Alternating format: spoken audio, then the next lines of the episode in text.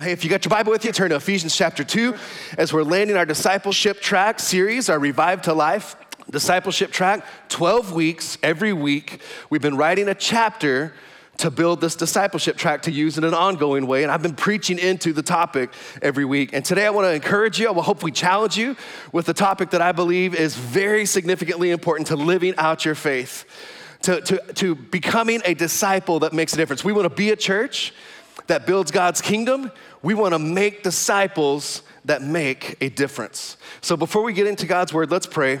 I'll pray corporately over us, but would you pray, man of God, woman of God, over your life, over your heart, over your unique opportunities and obstacles that you might be going through or up against. God sees, He knows, He cares about where you are, about who He's called you to be and become and about what He's called you to do with your life. And so, Lord, we thank you. It's a privilege, it's an honor. We don't take it for granted the opportunity to be gathered together in this room and all around the world online. Lord, as your people, thank you for your presence here already today in our worship, God. Thank you now as we open up your word, which is filled with your promises. Would you speak to us? Would you speak to us, God? Would you cause us, Lord? Would you challenge us to grow in our faith, to begin to look more and more like Christ? And to embrace, Lord, the life that you've called us to live. God, anyone who's maybe hindered from pursuing their faith and living out their faith because they're hurting or weak or weary or wounded, God, in any area of their life, relationally, emotionally, spiritually, financially, God, thank you that today, Lord, through the preaching of your word, Lord, would you bring healing? Would you bring hope? Would you bring freedom? Would you bring strength? Would you bring courage and faith for the future that every one of us has in you, God? Lord, right now, just surrender what I've prepared today, God, would you use an imperfect preacher, an imperfect message to just in a new or fresh or deeper way reveal the perfect heart of the Father today in this place. In Jesus' name, come on. If you receive any or all of that for yourself, give the Lord a good amen. amen. Ephesians chapter 2, I want to talk to you today about living a life that leaves a legacy. That we're called to go beyond believing in God, we're called to go beyond just being church attenders. That we are called, I'll show you in God's word, that we are saved to accomplish and fulfill a purpose, a ministry, a destiny, a plan that God has for each of us, even before we got saved. Getting saved connects us to it. Ephesians chapter 2, verse 8, watch what it says. It says, For it is by grace you've been saved through faith. Come on, how many of you are grateful for the grace of God? That we're saved by the grace of God. We don't earn it, we don't deserve it, we don't get good to get God. It's the grace, the unmerited grace of Jesus Christ that we just respond to in faith. And it says, This is not from yourselves, it is the gift of God, a free gift, not by works, so that no one can boast. For, for catch this, we are God's handiwork. Your translation might say masterpiece. Did you know you're God's masterpiece? And it says you were created in Christ Jesus to do good works. Catch this, which God prepared in advance for us to do. So we're saved by grace. But when you got saved, eternity is settled. And I don't know about you, but I'm grateful for eternal life. Eternity is a long time. But it says right here when you get born again, when you get recreated, when all the old things are passed away and you become a new creation, according to God's word, it is actually connecting you to a ministry, to good works, to a life of difference making, that God has had for you in His heart and His, in His mind, even while you were lost. Forgiveness was your urgent need, my urgent need. Come on, you know it's true. But the ultimate goal of God is to transform us into kingdom building, difference making disciples. To, to a life of living out our faith, to a life of leaving a legacy. You know, there are, there's an abundance of substance behind the name Rev City a few years ago when the Lord really began speaking and encouraging us to kind of follow through on something the Lord had been speaking for an extended season about a new name for a new season for this precious church family that has an amazing, vibrant heritage going back to the early 70s. And He began to call us to become known for what we were called to accomplish and fulfill as a church body, as a family of believers. And He renamed us Rev City. We're called to revive hearts by revealing Jesus. We have a heart and we're on a mission to see this city and this region see revival in Christ. We're called to lead a revolution of faith and family. Come on, how many believe that our culture needs a revolution of faith and family? We're called to lead a revolution or reverence for God restored, for God and God's word, to see reverence for God and his word restored. But amongst all that substance, I want to encourage you with something today. Don't miss the fact that when God renamed us Rev City Church, he actually very uniquely and I think intentionally and quite kind of um, kind of rarely named us using a verb, the word rev. If you think about it, it's not common. Most churches are named with nouns, but he named us using a verb. And just the definition of rev in itself is significant. Listen to what the definition of rev is to make more active or effective, to make more lively or productive, to accelerate or increase, to become more excited, especially in anticipation of a coming event. How many know that Jesus is coming back and that's a good thing to be excited about and that's a good thing to have expectation about? Synonyms of the word rev include these to advance, further, to quicken, to expedite, to stimulate, to stir up, to spur, to step up, to increase, to fire up, to drive, to impel, precipitate, to forward, to ignite, to liven up, perk up, wake up, and to make more active. That's who God's called you and I to be as Rev City Church. We're called to live out an active life of faith. Come on, let's agree and let's determine and let's hold one another accountable that we will never allow ourselves to become the frozen chosen that as pastors, our responsibility, Pastor Eddie, Pastor Micah, myself, those of you who step into those roles in the future, Pastor Peter, our job is not just to do the ministry, but turn a couple pages to the right, Ephesians chapter 4, that one of our key responsibilities, one of my key responsibilities, I'm missing the mark if I'm just the only one doing the ministry. Part of my responsibility is to equip you to do the ministry. Verse 11, chapter 4, book of Ephesians. He gave some as apostles, some as prophets, some as evangelists, some as pastors and teachers for the equipping of the saints for the work of ministry, for the building up of the body of Christ. And just a few verses later, the significance of this to our personal growth in Christ is emphasized in verse 14 when it says, so the context is pastors training up and raising up and activating and releasing faith in every believer to understand there's a call, there's a purpose, there's a destiny, there's a ministry that God's called you to. Whether you believe it or not, there's a place that He's assigned you, there's a people that He's brought into your life, there's a sphere of influence that maybe only you can reach with the light and the gospel of Jesus Christ. So, in that context, watch what it says in verse 14. Then we will no longer be immature like children we won't be tossed and blown about by every wind of new teaching. Come on, there's lots of that going around the church today. We will not be influenced when people try to trick us with lies so clever they begin to sound like the truth. Instead, we will speak the truth in love. Come on, how do you believe that that's what our culture desperately needs? The truth of Jesus Christ, but spoken in love. And it says, growing in every way more and more like Christ, who is the head of his body, the church. We haven't done anyone any favors by allowing them to get saved and sit in church.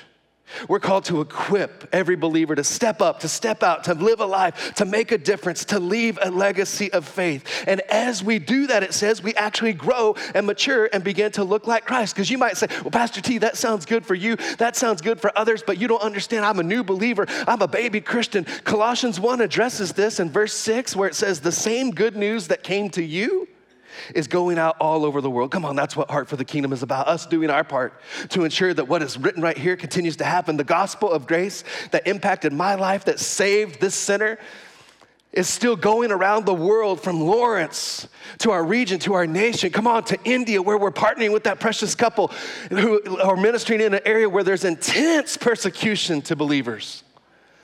To Africa, Asia, Mexico, and Topeka. Praise God. Leavenworth, Ottawa, Eudora, Baldwin City. Come on. This message, the message that saved you, the message that saved me, is intended to continue to go about, watch what it says, bearing fruit everywhere. Some would say everywhere. By changing lives just as it changed your lives from the day that you heard and understood the truth about God's wonderful grace. In verse 9, so we've not stopped praying for you since we heard about you. We ask God to give you complete knowledge of His will, give you spiritual wisdom and understanding. If it was Paul's prayer for the Colossians, it's my prayer for you. That God would show you His will, that God would give you wisdom. Come on, you need wisdom today for living, for marriage, for family. And He would give you understanding. And watch what it says, verse 10 then the way you live will always honor and please the Lord and your lives will produce every kind of good fruit. Come on, that sounds like a good life, right? All the while, you will grow as you learn to know God better and better. Did you catch this? He says, as you begin to live out your faith, discover God's will, as you begin to walk in wisdom, as you begin to step out and do this, even as a new believer or a baby Christian, it's one of the pathways that we begin to grow and learn and know God better and better and begin to look more and more like Christ. Did you know we tend to think of it the other way around? So many people say, well, someday when I kind of deal, deal with some things in my own life, I'll start to serve others. Someday, maybe when I kind of arrive in some ways, or some days when I maybe get through that season, I'll start to serve God. We tend to forget that all throughout the Bible, God had a way of calling people that were imperfect, unqualified, and unprepared. It's true, right? In fact, it's not the exception, it was the rule. And the same is true today. God doesn't call the qualified, He qualifies the called. And He, through His marvelous grace, has called you to a life of purpose and difference making. He's called us to be collectively and individually a church that builds the kingdom. He's called us to be a culture as a church that makes disciples to make a difference. He's called you to greatness. Did you know that? Did you know God doesn't despise greatness? He resists pride. But he doesn't despise greatness. He just came and redefined the pathway to greatness when he said, The greatest among you must be a servant. Matthew 23. In a culture that's searching for fame and fortune, striving for it, God's searching for faithful people. In a society that's striving for status and success, God's calling you to significance. In a world that is consumed with defining success by power, position, prestige, and possessions, God's calling you to discover a life of purpose. Saw a study recently. Over the last 25 years, from 1998 to 2023, it studied amongst a broad group of people it asked them this question How many of you would consider the following values very important to your way of life, to your worldview? Very important. So, from 1998 to 2003, they asked, How many of you would consider patriotism very important? 68% of people said it was very important 25 years ago, 38% say it's important today. How many of you would say that having children and family is very important to, your, to the vision for your life? down in 20, over the course of just 25 years, down from 57% to 24%. How many of you would say that community involvement and engagement are very important to your way of life, down from 45% to 22%? How many of you would say faith is important to your way of life, down over the course of just 25 years from 59% to 38%? How many of you would say money is important to your way of life, up from 29% to 41%. Something's got to change. Concerned, we look around the world today, we're getting the results and the headlines and the stories, the pain, the unfortunate things, all the ways that people are confused and lashing out all the division, leading to destruction, all those things. Go back to a drifting from what really matters in life. Go back to a, a time where we begin to prioritize the things and the ways and the patterns and the definitions of what the world deems as success instead of what God calls success. It's not fame and fortune, it's faithfulness. It's not status and success, it's significance. It's not power, position, prestige, or possessions. It's purpose. A true purpose is found in serving and loving God and people. I want to make a strong statement, so I'll give a little bit of a caveat. I understand that there are situations medically and chemically imbalances and things that people struggle with and deal with. And, and I'm not anti medicine or doctors, I understand that there's some things that people struggle with, real legitimate physiological issues. But I also believe the strong statement that I'm about to speak to you is true. And that's this the opposite of depression is not happiness, it's purpose. And we see a whole generation of This world filled with people grappling and wrestling with discouragement, depression, despair, suicide rates on the rise, identity confusion attacking hearts and minds. Sadly, the headlines all too frequent, even amongst those who have achieved the pinnacle of fame, fortune, and what the world deems as success. True purpose is found in serving and loving God and people. God's called you to live out your faith. God's called you to go public with your faith. God's given you a ministry, a sphere of influence, a place of influence, a, a purpose in life. And I said, Well, Pastor T, that sounds good, but can't I just love God and get along with my life? You remember in John chapter 21 where Jesus and Peter were talking, and Jesus challenged Peter, and he said, Peter, do you love me? Remember? And Peter said, God, you know I love you. Jesus, you know I love you. And remember what Jesus said? He said, Feed my sheep. And it says he asked him a second time, Peter, do you love me? He said, Well, God, you know I love you. And he said, Tend my lambs. And the third time Jesus said it, the Bible accounts that, G- that Peter, rather, was kind of getting a little frustrated with the constant question Didn't you hear me, Jesus? He asked him a third time, Peter, do you love me? He said, Yes, Lord, you know I love you. He said, Feed my sheep. Here's the point there's a lot we can extrapolate from that. There's some deep, profound truths that come from that passage. But the one thing that we can clearly extrapolate from it is that it's impossible to separate loving God and loving people. Some have tried. The result has been dead churches, lifeless churches, re- legalistic religion, or Christian people gathered together and hunkered down in holy huddles. And if we love God, we are called, there's no ifs, ands, or buts, or ways around it to serve and love people, to make a difference, to go and help, to be a blessing, to preach the gospel, to share the light, to be the hands, to be the feet of Jesus. And God does not despise greatness, He just resists pride. And servanthood to God and others is the solution to pride.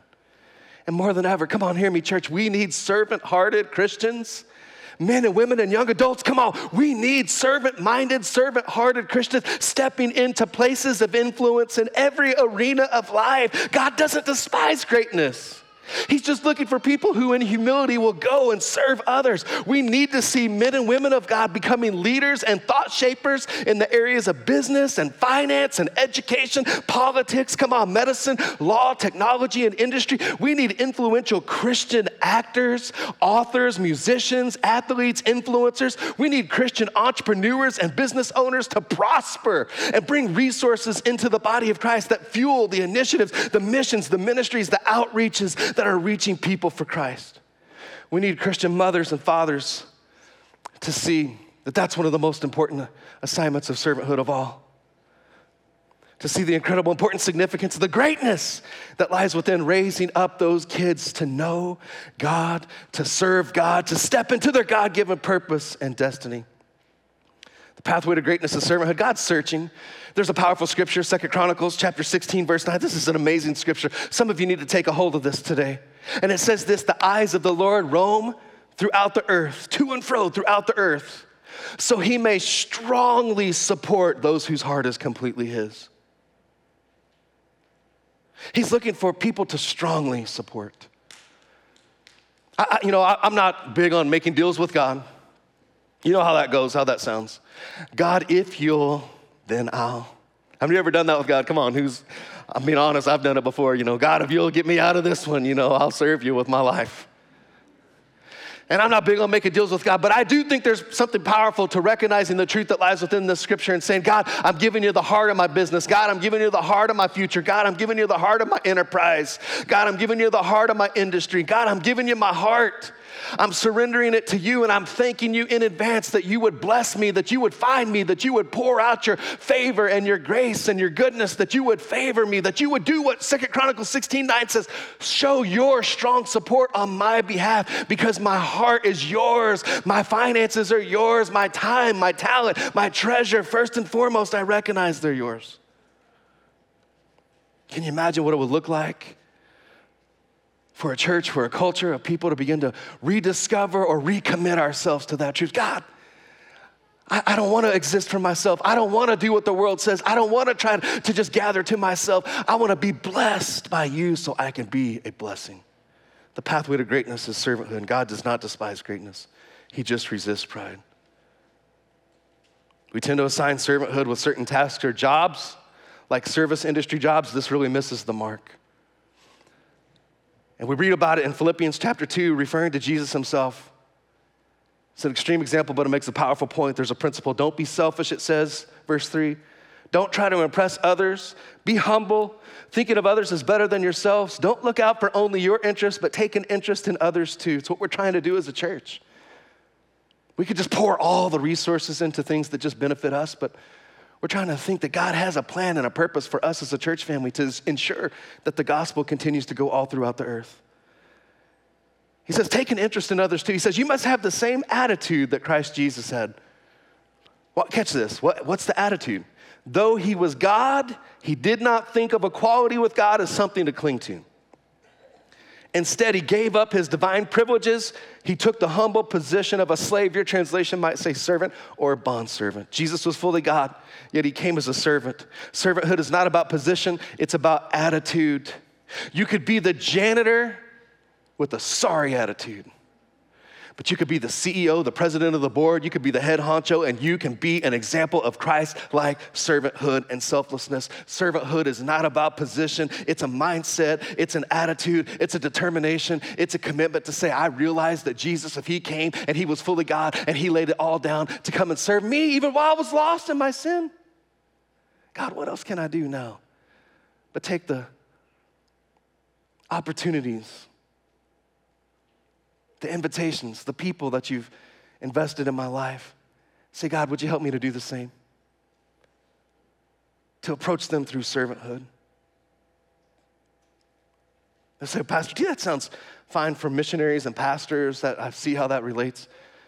Well, watch this. Catch this what Colossians chapter 3 says. Whatever you do, do it as unto the Lord. Whatever you do, what has God called you to do? Where has God placed you in this season? He says, just begin to take that thing. It's not about some future tense thing. Someday I'll get the ministry. Someday I'll serve God. Someday I'll get a place where I'm comfortable enough that I'll start to give to God. Someday, He says, no, whatever you do in this season, whatever He's called you to, the people He's placed you with, what He's called you to put your hands to, work at it with all your heart as working to the Lord. Especially as young adults, a lot of them sitting over here, we tend to worry or stress about what we're going to do with our lives. It's, it's a valid concern. God will lead you, God will show you. But the more important question, perhaps, is not what you're going to do, but why you're going to do it and who you're going to do it for.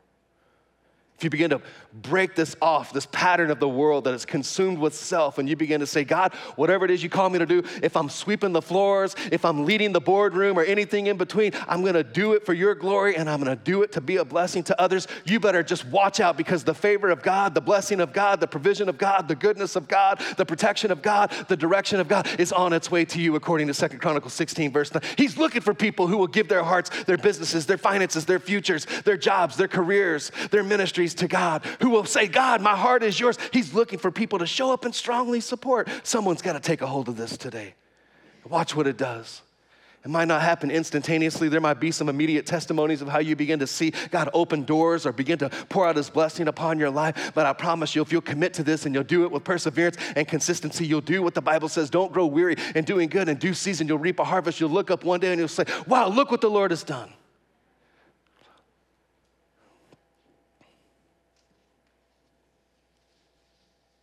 God doesn't despise greatness.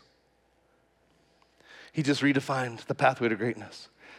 It's by serving, serving your spouse, serving your family, serving your coworkers, serving this church body, literally serving the world through Heart for the Kingdom. You give anything to Heart for the Kingdom, you have a part in all those things. Helping these precious moms through Embrace Grace I walked in the other day and the whole staff hallway between two offices was just filled, floor to ceiling, with all these amazing gifts that had been beautifully wrapped that you guys had given for those precious moms who were experiencing an unexpected pregnancy. And we're coming alongside them, telling them, that what you're going through right now isn't going to define your future. There's hope, there's a way, there's a people who will come alongside you, resource you, encourage you. Would you just choose life for that precious baby and give him or her a chance to discover his destiny or his or her purpose and destiny in life. You're making a difference. You're called to live out your faith, to leave a legacy. And the day to step into this is now. The time is now. The enemy almost always, I've seen so many people get tripped up through procrastination and presumption. Here's what that sounds like or looks like someday I'll serve God, or one day I'll serve God. Did you know that you're not even guaranteed tomorrow? The enemy operates through procrastination and presumption. In my experience, so many people have good intentions about serving God or serving people, giving resources, stepping out and serving in ministry, but have fallen prey to the someday or one day mentality. If the enemy hinders us through procrastination and presumption, God calls us to priority and pursuit. Matthew chapter 6, verse 33. Seek first. Did you see that? Seek. That's, that's pursuit. Seek after this. It's not going to just fall in your lap all the time. You might have to say, God, would you begin to lead me, show me, inspire me on how I can begin to step up, make a difference, live a life that leaves a legacy. Seek first. That has to do with priority. In the midst of all the good things that God's maybe called you to do your work, sports, career, kids, school, all the things make God first.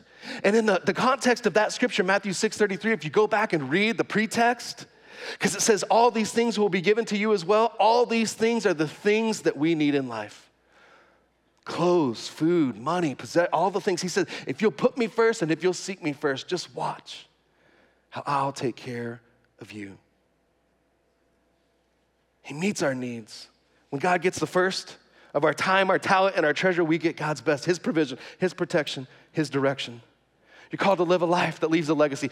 A few years ago, I preached on legacy for several weeks, and I, I looked this up. Oftentimes, I'll just look into the definition of a word. It kind of helps unpack the truth for us, whether it's a biblical word or just a word kind of within a text. And I looked up the word legacy as I was preparing to preach on legacy, and I was astounded at just how inferior, imperfect, and incomplete, from God's perspective, the definition that the world has subscribed to legacy was. That was a few years ago. I thought I'd look it up this morning. I thought, surely it's changed. And I typed it in, and sure enough, the exact same verbatim definition popped up in the, as the first result. Want me to read it to you? Here's what it says legacy, definition of legacy. If you use the same browser as me, you'll probably find the same thing. Definition of legacy. Catch this out. This is what the world thinks legacy is. Watch. An amount of money or property left to someone in a will. Really? Is that all it is? Is it possible that that perspective, that viewpoint, is one of the reasons we have all the problems that we have in our culture today? Because we don't understand that there's so much more than the things and the stuff and the possessions. Come on, I want you to be blessed to be a blessing. The Bible says to leave an inheritance to your kids kids and I think it ought to be physical and spiritual. But if you give them the physical and you don't give them the spiritual. The Bible says that what you could gain the whole world and lose your soul. And let me encourage you, let me challenge you with something. Someone ought to write this down, someone ought to embrace this as one of your life goals. Based on or inspired by this statement, what you leave in the next generation matters much more than what you leave for them. You could leave them a mountain of money and they could lose their very soul. You could leave them something very modest, but if they know God and they know He's good and they know He's faithful and they know they were created by Him on purpose for a purpose, you've left them with a lot.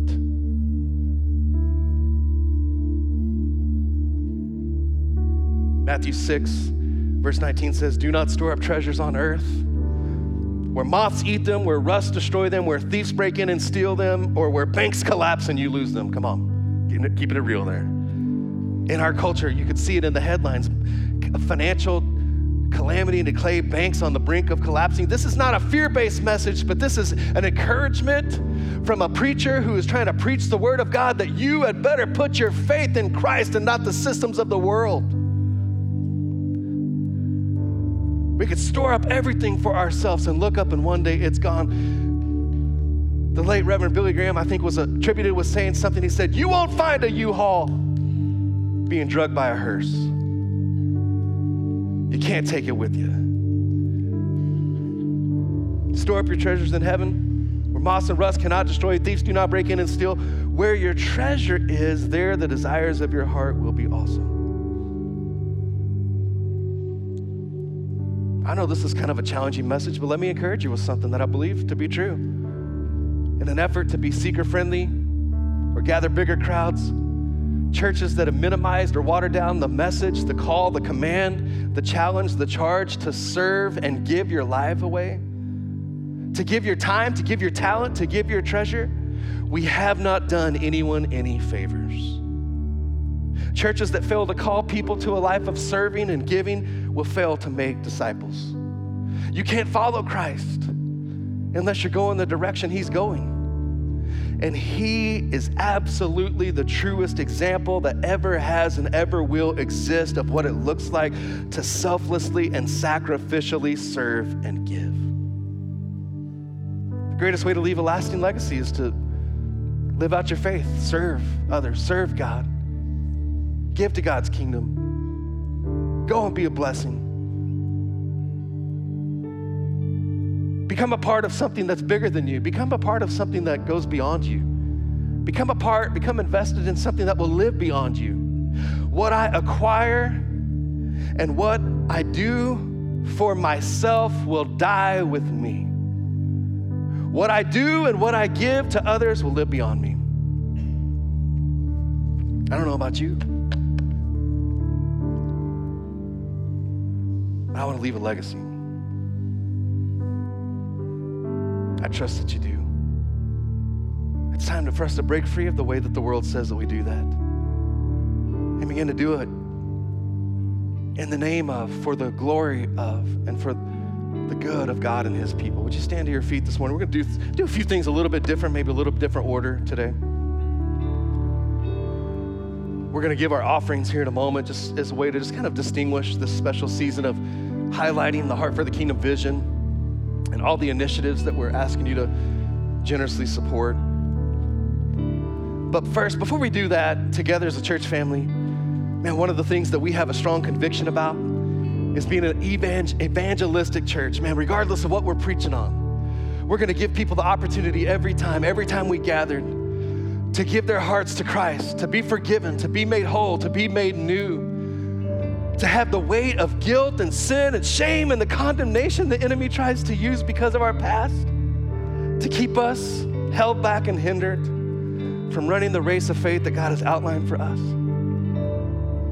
To say yes to the free gift of Jesus and be forgiven, completely forgiven, made new. All the old things, all the past things washed away, forgiven completely. And you're given a new lease, a new opportunity on life.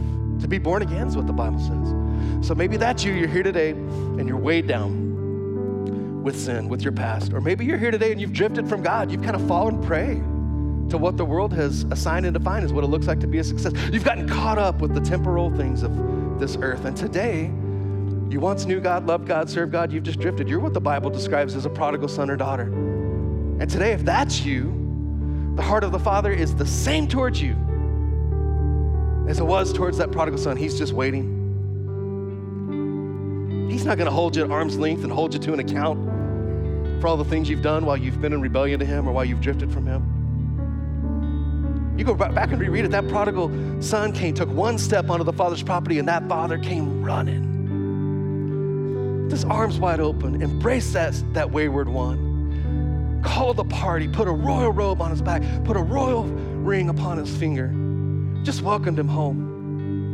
That's the, that's the posture, that's the heart of the Father towards you today if you've drifted from Him. So, right now, here's what I want to ask you to do. If you're weighed down, you need the free gift of forgiveness through Jesus Christ. Because of the love of the Father, He sent Jesus to come after you even while you were far from Him. Or you've drifted from God, and today's the day you know your, your heart's beating, you know today's the day God's calling you back into a relationship with Him. Right now, here's what I want to ask you to do. Be bold, lift your hand. Lift your hand, respond, say, That's me. I need forgiveness. That's me. I'm coming home. In this room and online, I think it's powerfully important you would just take the simple outward sign, outward act of a powerful inward work that God's doing in your heart. And so, precious people are responding to God, to His call. He's knocking on the door of people's hearts today. People are answering. He's coming into their hearts today bringing forgiveness, bringing healing, bringing hope. If you raised your hand in this room and online, you could lower them. And here's what we're gonna do. Come on, let's do this boldly today. Let's pray this prayer with these precious people. We do it for two reasons every week. We wanna just show them. There's a church family that's gonna come alongside them and encourage them and help them. If you stumble, we'll help you to get back up and keep moving forward. And the second reason we do it every week is it just reminds us every week we don't graduate from grace. We don't outgrow grace. We need the grace of God today as much as we ever have. So come on, some amazing people. Let's pray this with some fresh fervency. In our heart today, repeat after me. Say, Father, in Jesus' mighty name, I recognize my need for a Savior.